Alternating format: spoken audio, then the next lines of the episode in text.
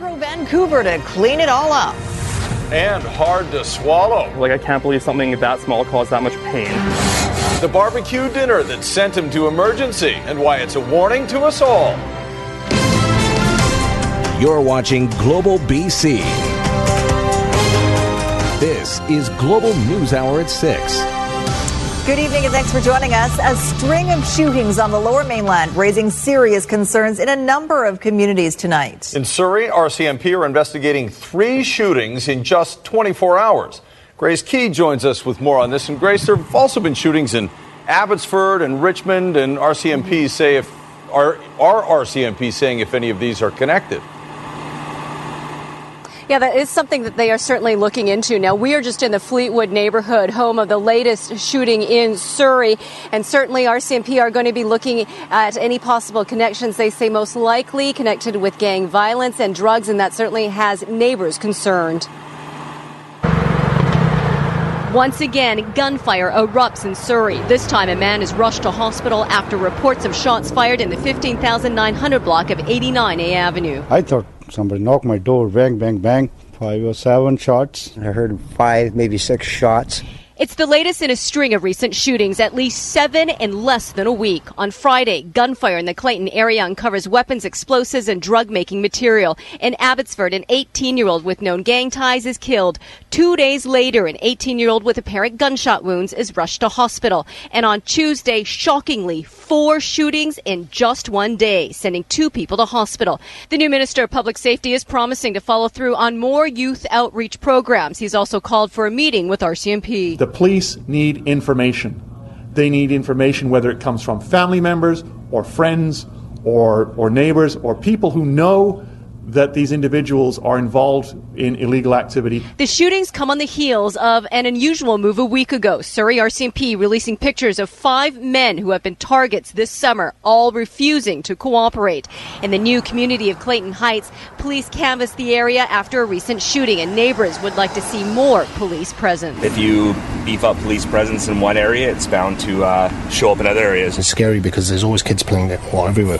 Uh, you know, somebody's going to get caught in the crossfire. Kash Heed, former chief constable for West Vancouver, believes there needs to be more prevention programs for young people, and an increased police presence can sometimes only offer a quick, temporary fix. But that's a false sense of comfort because, again, we're only thinking reaction, we're only thinking short term, we're not thinking long term and prevention. Surrey's acting mayor points out there is a 40% decrease in the number of shots fired cases from the same time last year, adding some of these shootings started with the recent release of a couple of inmates. It's kind of ironic how some of these uh, these uh, incidents have seemed to be on the increase.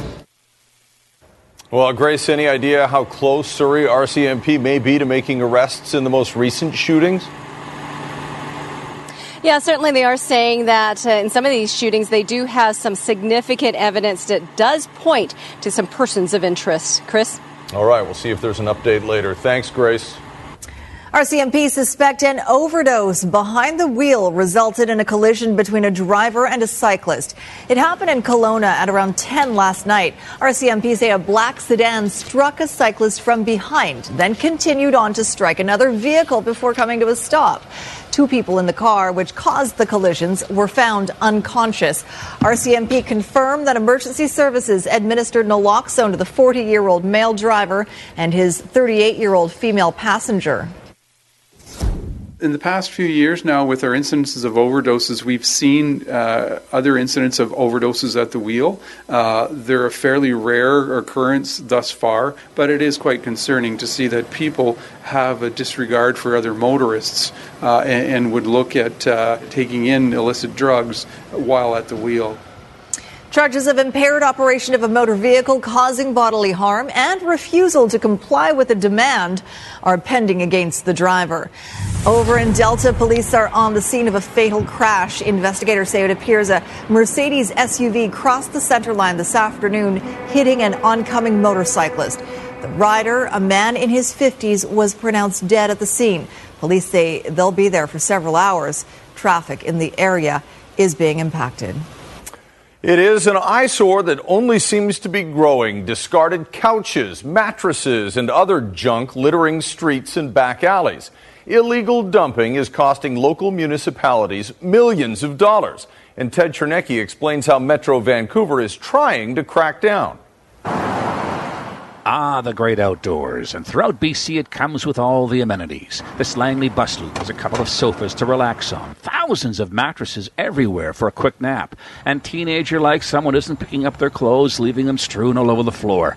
You name it, it's there, abandoned for someone else to deal with, and that someone is you, the taxpayer. I have no idea why it's always mattresses. It's kind of gross. So it's so much simpler just to throw it in somebody else's yard, I guess. And throw them they do, right under the noses of those at Metro Vancouver's headquarters, almost statement like. Since 2011, the GVRD has banned mattresses and box springs from landfills, even adding a $15 dumping fee for each item dropped off at the transfer station. So a mattress and box spring costs $30. A lot of people don't see it as dumping. Uh, a lot of people say I put an appliance out on the street or in an alley and I put a free sign on it. I'm sure somebody came and picked it up and put it to use. The reality is that possibly somebody ab- uh, took it and, and vandalized it, or in other cases, the city probably came along with a crew and at considerable expense cleaned it up. So, yet another publicity campaign has been launched, but administrators know what really needs to happen is to rethink this whole business of a mattress drop off fee. One of the things we've been lobbying very hard for is for provincial regulation to have mattresses uh, regulated the same way that beverage containers and electronics and paint and, and motor oil are regulated so that the manufacturers or the brand owners have to take them back. Last year, about $2.5 million was collected from mattress drop off fees, but 5 million was spent collecting abandoned furniture, mostly mattresses, but also just about everything else, including the bathroom sink. Chernecki, Global News. TransLink is investigating after social media outed two people riding between SkyTrain cars. Take a look at this picture. It surfaced yesterday. As you can see, there are at least two young people outside the SkyTrain car as it was traveling between stations. Obviously, a very dangerous and illegal move. TransLink says the pair could face mischief charges. I don't know how they got on. I'm pretty sure they just snuck on when everybody was boarding onto the train, but they were standing on this side, and I guess there's handles on the side, so it looked like they were standing on the side and holding on really tight because as the bus was, um, the train was moving, the tracks are really windy. BC Civil Liberties raising concerns tonight after learning TransLink is sharing the information of some of its passengers when police ask for it. Transit users who are registered with the Compass Card program should know the system can store and collect passenger data, including your personal details, your credit card, and your travel information. And it's those details that police have requested 147 times this year. And more often than not, it's been handed over. The issue of the accountability is absolutely central. We want the police to have information for their investigations, but the normal course of what we do as citizens, the deal is you go to a court, you get authorization, we know it's on the up and up. Where we have TransLink being the mediator for that, we have these problems. Information is generally requested in cases of missing persons. Uh, we have cases of people that are vulnerable or their safety and security is in jeopardy, and that we cooperate with police agencies in locating those people.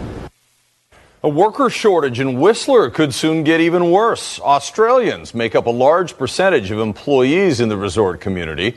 But changes to visa rules in 2015 means Aussies can no longer reapply after their two year stint is up. Kristen Robinson explains who could see the biggest impact and how some employers are already bracing for the change. Staff at this Whistler bar, 90% Aussie, but many of them down to pouring their last drinks as their working holidays will soon be over. Yeah, I'll have to head home within the next few months. That's it. Like, we can't extend it anymore now, as opposed to people that we've met here, they've extended it like twice. Changes made in 2015 to Canada's working holiday agreement with Australia mean young Aussies can now only apply for a two year visa once instead of multiple times. The new rules implemented by the former Conservative government in an attempt to protect Canadian jobs by limiting the amount of time temporary foreign workers can stay in the country. We're not seeing Whistler Blackcomb's Aussie workforce leave en masse. Whistler Blackcomb, the resort's main employer, absorbed the impact by investing in training in order to replace Aussie hires with an increased domestic workforce any impact from a labor perspective uh, is difficult for businesses to plan for. So, in an already tight market, um, uh, the reduction of the Australians' ability to be here makes it difficult for particularly smaller businesses, smaller businesses, sorry, to survive. It's going to be pretty bad. You've got a handful of Kiwis, a couple of English, and then a couple of Canadians, but yeah, Australians are the most here. Hardest hit the hospitality industry, fueled by 18 to 30 year olds, a large chunk of them from down under. It will have an impact, um, but the reality is the same number of Australians are able to participate in the program because there's no limit on the number of visas that can be issued to Australians in the working holiday program. Aussies can try and work around the rules by applying for permanent residency or another work permit, like bartender Alexander Edmonds plans to do through his dual citizenship. But he admits it's a long shot. It's, an, it's still a maybe. If I don't get it, then yeah, I'll definitely have to go home. It's really the only option. Kristen Robinson, Global News, Whistler. A collision between a humpback and a zodiac full of whale watchers off of Victoria on Monday injured two passengers. Neetu Garcha explains how it all unfolded and why efforts to protect the species may have inadvertently led to more strikes. Oh my God. It's what they set out to see.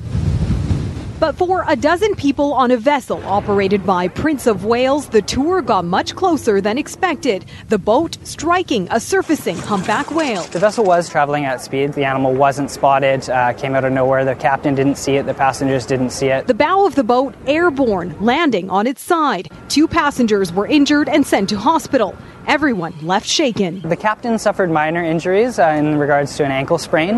Uh, he's since recovered. Um, and then the two other people that were injured, one was released immediately from the hospital. The other gentleman uh, is still resting in stable condition. The collision happened southwest of Victoria near Race Rocks Ecological Reserve on Monday afternoon. The incident, a one off, says a spokesperson with the Pacific Whale Watch Association. Whale watchers have the lowest incident of whale strikes anywhere in the world. It's shipping traffic, it's cruise ships ships, it's pleasure boats, it's tugs, it's barges, it's everything else. Oh my God. This video, one example. A speeding boater strikes and runs over a whale in Washington's Puget Sound. The reason that it's becoming more and more prevalent up here is that of this humpback comeback. More whales could mean more collisions. As Victoria whale watching companies take steps to prevent more strikes, the Department of Fisheries and Oceans is looking into Monday's incident. In a statement saying the humpback whale breached the surface after the hit and is believed to be uninjured, adding it's too soon to comment on the cause. There are instances where an animal can be hit by a boat,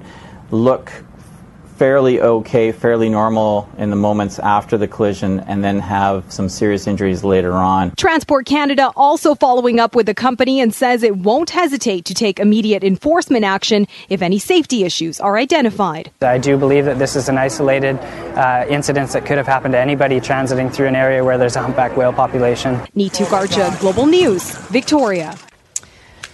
We have some breaking news to tell you about now in Abbotsford. A major fire burning at a mill on Old Yale and Fraser Highway. Let's take a look at this live shot from our Global One helicopter.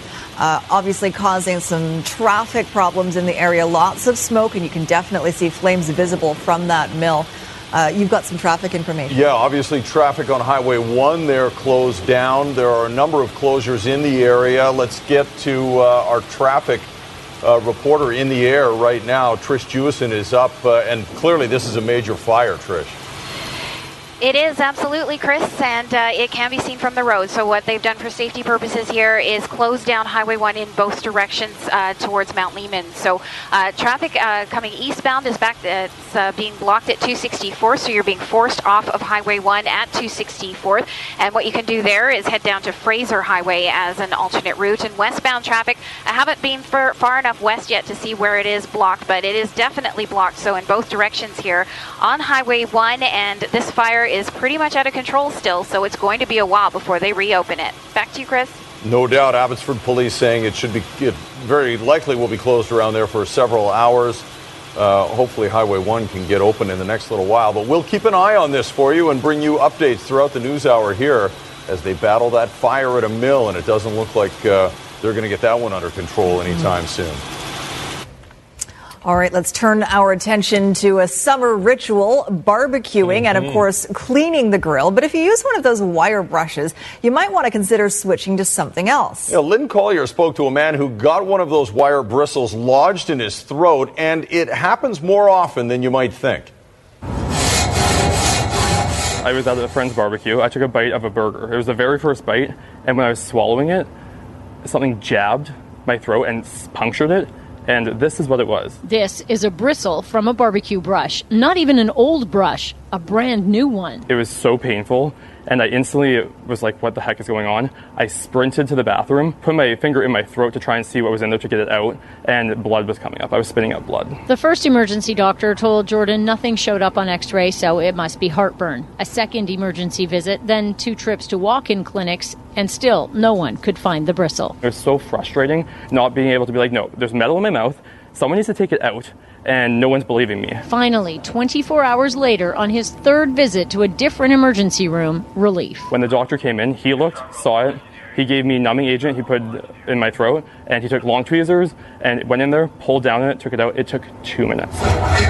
There are many options out there for cleaning the barbecue instead of the wire bristles. Most reputable places won't even stock them anymore. This is actually critical that you know this, that the Brussels will come off on the grill piece, and the next time you go to cook or eat or whatever, there is a chance it could get lodged into the food and consequently into your throat.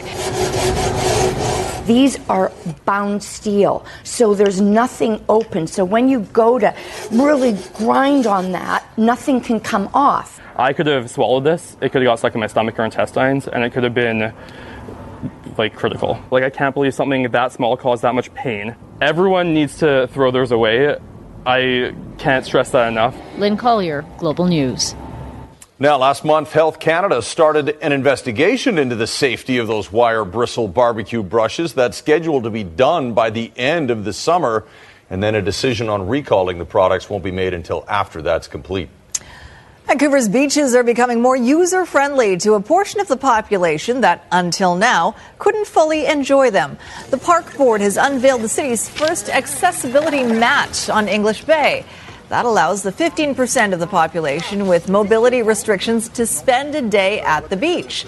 The board has also purchased two wheelchairs with jumbo tires that can roll on sand. The plan is to expand the program to other beaches. I've tried it out. It works great. It's in an area where there's a restaurant, where there's an accessible washroom. I can plan my day now and be here with my friends and enjoy the sun just like everybody else. That's great. Yeah, absolutely. We just need to get rid of some of that smoke 1st Mhm. Might be precision custom lumber based on the address in that location. Definitely looks fully involved right now. Crews on the scene, and there are a number of traffic closures in the area. Let's get more on those from our Trish Jewison, who's up above in Global One for us. Trish. Thanks very much. It's uh, still closed here on Highway 1 in both directions. You're going to find eastbound traffic blocked and being rerouted at 264th in Langley, and westbound traffic, I think it's being blocked. Um, Further out towards McClure uh, near Fr- uh, Fraser Highway. So, uh, Fraser Highway is going to be your best alternate route at this point. It's really the only thing open through Abbotsford into Langley right now, as opposed to Highway 1. So, uh, keep that in mind if you're just leaving now. Avoid Highway 1 through Langley and Abbotsford and stick to Fraser Highway instead. Back to you guys. All right. Thank you, Trish. And just to clarify, too, I guess Abbotsford Police just tweeted out Fraser Highway is going to be closed westbound at Mount Lehman and eastbound at McClure, as Trish said, and Blue Jay. So McClure and Blue Jay, major problem areas there, and it's going to be uh, an issue for the next uh, hour, if not more than that as well. So keep that in mind. Now, 40% of the wildfires burning in this province are human caused, most accidentally. But many are set deliberately by people bent on destruction. One of them captured in a startling piece of surveillance video in Nanaimo, and several others under investigation across the province. Rumina Daya reports. Take a good look at this disturbing home video. Unassuming, right? Just a guy walking through a field, but then he reaches down into the grass and flames erupt. When I was checking my cameras, I have cameras around the house, we saw an actual person that is starting the fire. The arson captured on surveillance camera August 2nd in Nanaimo. Five days later, another intentionally set fire in a grassy field near homes. They are gleaning over any and all information from across the province and the region to look at if there's any linkages between the incidents.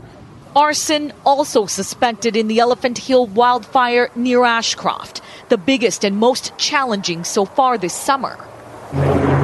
The Knox Hill blaze, deliberate. Investigators busy building a profile. Psychologists say arsonists tend to be impulsive, antisocial males, 18 to late 20s. And we know that there can be this kind of rush, this thrill seeking that comes along with it. And we're currently in a state where this is something that's getting so much media attention. The Nanaimo arsonist still out there. Residents terrified he's going to do it again. Fortunately, we have people paying attention, and if people hadn't been on the ball about it, I mean, that it could have been much worse. Only one arrest so far, this one in Kelowna, where a suspect reportedly lit this boulevard on fire with a blowtorch. What we know is the vast majority of arsonists are never caught, and it's because of the nature of the crime. And um, part of, I think, what kind of engages a subset of people to engage in this behavior. Rumina Daya, Global News. An Alberta man who killed three people, including a two year old girl, is going to jail for a very long time. Derek Saretsky has been sentenced to life in prison with no chance of parole for 75 years. In June, the 24 year old was found guilty in the deaths of Terry Blanchette, his daughter Hailey Dunbar Blanchette, and a 69 year old family friend. The case, a disturbing one. While being interrogated, Saretsky described the attack, admitting to dismemberment and cannibalism. Now, the war of words escalating again tonight between the United States and North Korea with growing fears of a nuclear weapon strike. President Trump's fire and fury remarks have been met with another threat from North Korea, this time mentioning a specific target and saying plans will be in place by mid August. On the streets of North Korea today, a show of defiance. The US, the enemy, Kim Jong un and nuclear weapons, their defense, they said, against the threat from President Trump. Fire and fury like the world has never seen. And from the island of Guam, now directly threatened by North Korea, Secretary of State Rex Tillerson turning down the temperature. So the American people should sleep well at night. And defending the president. What the president is doing is sending a strong message to North Korea in language that Kim Jong un would understand, because he doesn't seem to understand diplomatic language. That message reinforced today in another stark warning from Defense Secretary Jim Mattis that North Korea should stop considering actions that would lead to the end of its regime and the destruction of its people. It would, he said, lose any conflict it initiates. Mattis's comments followed a new, very specific threat from North Korea that it's preparing military plans to strike the American Pacific island of Guam. It's a sovereign US territory the size of Chicago, home to 160,000 US citizens, and much closer to North Korea than to the US mainland.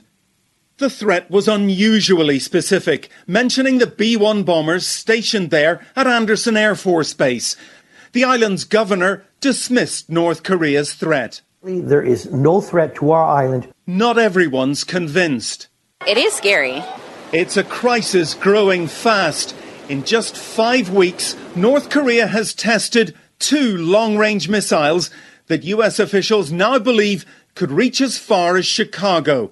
This is the highest uh, tension I've ever seen on the Korean Peninsula. It's a very grave situation, close uh, to being a crisis. A Florida couple was shocked to find out that the noise they had heard coming from their attic over the past couple of years wasn't mice after all. It's moving. Is he coming to us? Well, when Yeah, they finally went to investigate, Let's see what this is what they found a six foot long boa constrictor. A snake handler was called in to remove it. The homeowners believe the boa entered the house by slithering off a tree branch that had been hanging next to the home. Another shocking case of a child dying after being left in a hot vehicle, this one in Orlando, Florida, where the driver of a daycare van allegedly forgot a three year old boy for hours. It's just the latest tragedy in a year that has seen dozens of children die in hot cars across the United States. But now, a potentially life saving technology is on the way. This summer, police officers breaking car windows desperately trying to rescue young kids trapped inside hot cars. And it's been a tragic year. 32 children already killed in hot cars, where temperatures can spike fast. Even when it's just 70 degrees outside, it can reach nearly 90 inside the car in just 10 minutes. But now, new technology to prevent these tragedies. I'm in Michigan, where researchers have developed a new product that would actually alert you if you walk away from your car and there's a baby still in the back seat. This is David Brink, who's leading the team. How does it work? What is it? Well, we've installed a very sophisticated electronic sensor in the ceiling of this vehicle mm-hmm. that detects a child sleeping anywhere in the back seat of this vehicle. That sensor uses special radio frequency waves to detect even the smallest breaths and chest movements. So, what if I walk away from the car? What happens? You get a flashing of lights, an audible sound, and a text message to your phone. You get a text message? How yes. fast? In less than a minute. Time to try it out. We put a baby mannequin that actually mimics breathing in the car, and I drive around the block to park. All right, out of the car. Let's see how long it takes for the alert to actually go off and how far you'd get away from the car. It's only been a few seconds here. Uh, and there it goes. An unattended child has been detected. That fast, and the lights are blinking, and I'm going to keep an eye on my screen here. Yep, there it is. There's the text message right there. Child forgotten. I'd know that fast. The company says the sensor could be rolled out by some car manufacturers as soon as next year hopefully making this a thing of the past. Jeff Rossen, NBC News, Auburn Hills, Michigan. Unbelievable. Just don't do that, though. Do not do that. That's never a good thing to Never crash a good through idea. the railway. Yeah, car. when the gates are down, it usually means something. Yep. Exactly. It's for your own safety. Yeah. All right, Christy, uh, let's check our weather forecast. I, we had a, f- a fire alarm in here today, so we managed to get outside for about five minutes, and we saw some sunshine. A little bit, Bit along smoke. Yeah. with a bit of smoke, exactly. You know, I wanted to show you this photo from Barbara Merkley. Uh, she was flying over BC, took a photo of a Thunderhead uh, cell and sent it to me, which is really cool. Thanks, uh, Barbara, for that. But the key thing I want to point out is how smoky it is all in and around. You can't even see the ground. And uh, that's what it would be looking like for us if we didn't have that smoke. It would be beautiful, but we're contending with this. That's the scene out there right now. The uh, visibility right now is only at 13 kilometers. Uh, we saw it dip down to about 10 at one point today. Um, the other key thing I wanted to point out here is the humidity. It's really high, 69%, and at some points even higher today, and that has created a humidex out there quite high. Along the coast 30 at the airport 34 in delta. And out towards areas like chilliwack the feels like is at 36 35 degrees. So it is hot out there and it is smoky. And we have two more days of this before it breaks down. Areas in williams lake and meanwhile the humidity is really low. So that humidity is high just along the coast. It is still really dry all the way through the interior but that is about to change come the weekend. What we've had is a stagnant pattern with the jet stream driving way up and over us, keeping things dry, keeping that moisture off. But come Saturday, that's going to start to break down. By Saturday night, the south coast will start to see rain. We'll see that on uh, Sunday as well. The interior regions, most likely in the form of showers, but at least that some moisture. We'll see more cloud, cooler temperatures, and that humidity will come up. So we do have a bit of improvement, but it looks like at this point it's just two days worth. We'll keep you up to date. It's still a couple of days away. In the meantime, both tomorrow and Friday will look like this. Hot, dry, and smoky. Temperatures in the low 30s, 33 and through uh, Quesnel, a little bit warmer in through areas like Kelowna and Osoyoos at 31. Again, depending on how much smoke you're seeing, that depends on how much things are able to warm up. There are a few areas that didn't quite hit those highs. Uh, across the south coast, 25 to 30 degrees away from the water, 32 east coast of Vancouver Island. And as I mentioned, increasing clouds Saturday, rain developing Saturday night, and we'll see that on Sunday and a chance of showers still on Monday. Uh, two women celebrating their 100th, 101st, and Winnie, Winnie uh, Marklin and Marianne Welch celebrating 100 years. And we have four couples celebrating 70 years together. So congratulations to Patricia and Wilfred Pelly, uh, Edith and Gordon Chamberlain as well. Uh, Phyllis and David Greenfield and Grace and Ernie, congratulations to you all. And it is weather window time. Today is We Love Water Wednesday. John Leahy sent us this one from Cloverdale. He says he waters his garden in the evening so there's less water loss from evaporation. Good idea, John. And an even better time to water would be in the early morning when it's really cool and calm between about 4 and 9 a.m. If you would like to send us your photo, we would love to see it. Weather window at globaltv.com is where you can send it. Check out welovewater.ca for more water saving tips. All right, guys, back to Beautiful shot, tons of color. All right, thanks very much, Christy. An incredibly close call for a group of people in a car in northern Poland recently. The gates came down at a railway crossing, but just moments later, a car with four people inside crashes through them, then comes to a stop just past the tracks. There they go. A fraction of a second later, that happens. A high speed train roars past, clipping the back end of the car. The people inside that car, though, incredibly uninjured. The woman driving has been fined the equivalent of about $150. Wow. Well, sometimes it's hard to avoid picking up the bad habits of our parents. Take, for example, this recent security cam footage from Sumas Mountain in Abbotsford. It shows a mama bear strolling down the street with her three cubs trailing behind. She grabs an entire garbage can and saunters away with all the cubs in tow. Now, this type of habituated behavior is definitely not something that conservation officers want to see. When you are a child and not well enough to go to places like Science World, the aquarium, or the H.R. MacMillan Space Center, why not bring all of those things to you? And now, you're an astronaut. Good job. Well, this was the scene at BC Children's Hospital where they were holding a summer staycation for the kids. It's the first year they've held the event in hopes of offering those getting treatment a welcome break from hospital life. Hospitals are not traditionally fun places. We wanted to change that today. So to have these little things come in and kind of give us something different is really nice, and it's it's re- yeah, it really is a vacation. Aiden's a good guy. More, Yeah. more than 100 children, their friends and family took part in yesterday's Children's Hospital staycation. Of course, he knows about staying at that hospital, so Yeah. yeah, he's back there and mentoring the others. Aiden, one of our co hosts on uh, Miracle Weekend, too, which is fantastic. If you're going to get sick, it's a good hospital to be at for sure. All right, an update on our breaking news in Abbotsford right now. That major fire raging at a mill just off the Mount Lehman exit off Highway 1. It's believed it might be precision custom lumber that's burning. No word on what caused the fire at this point.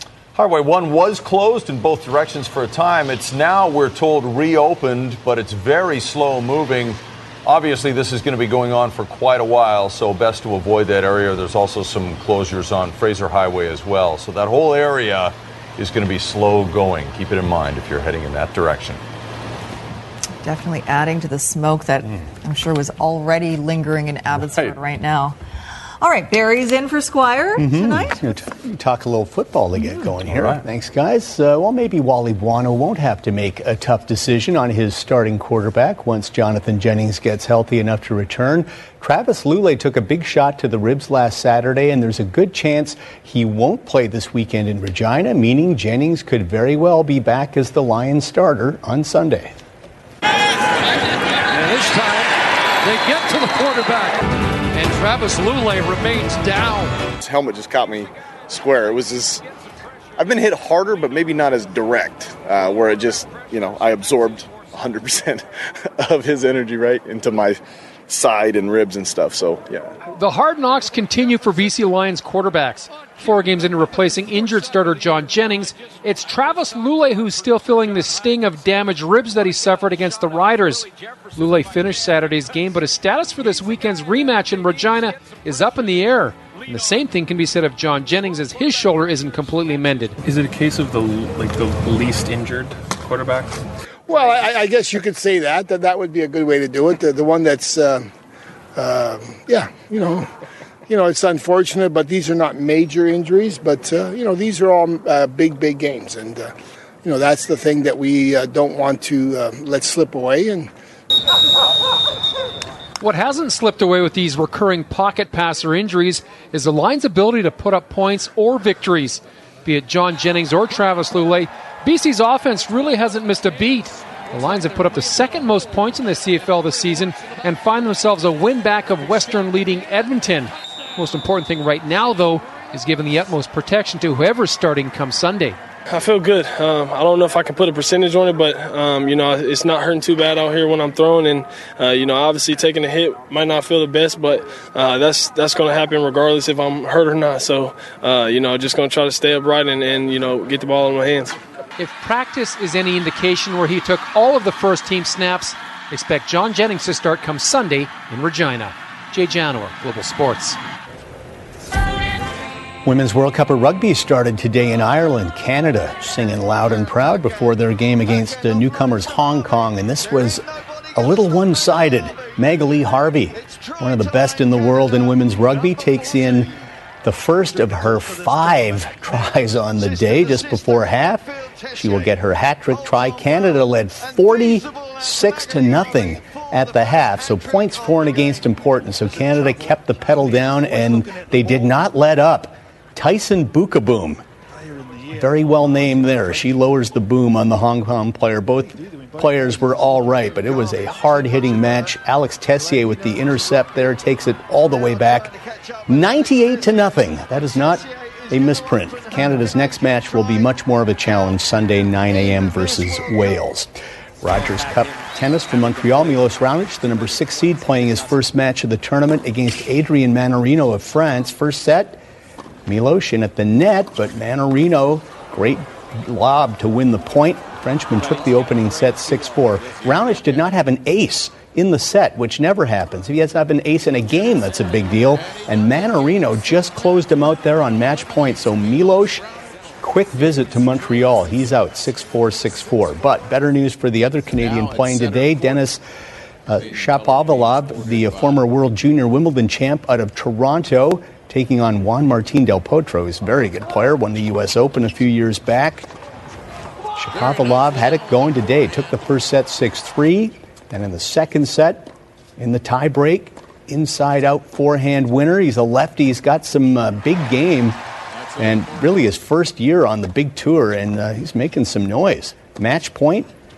He will put this one away, and the teenager from Ontario, Denis Shapovalov, on his way to the third round where he'll meet top seed Rafael Nadal. Raptors star DeMar DeRozan is in B.C. this week running a youth basketball camp at the Langley Event Center. It's hard to believe DeRozan's already played eight years for the Raptors. He and the team have a lot of young fans across the country, and it's his way of giving back some of the love. Keeps me young, you know, uh, keeps me feeling young, vibrant, vibrant.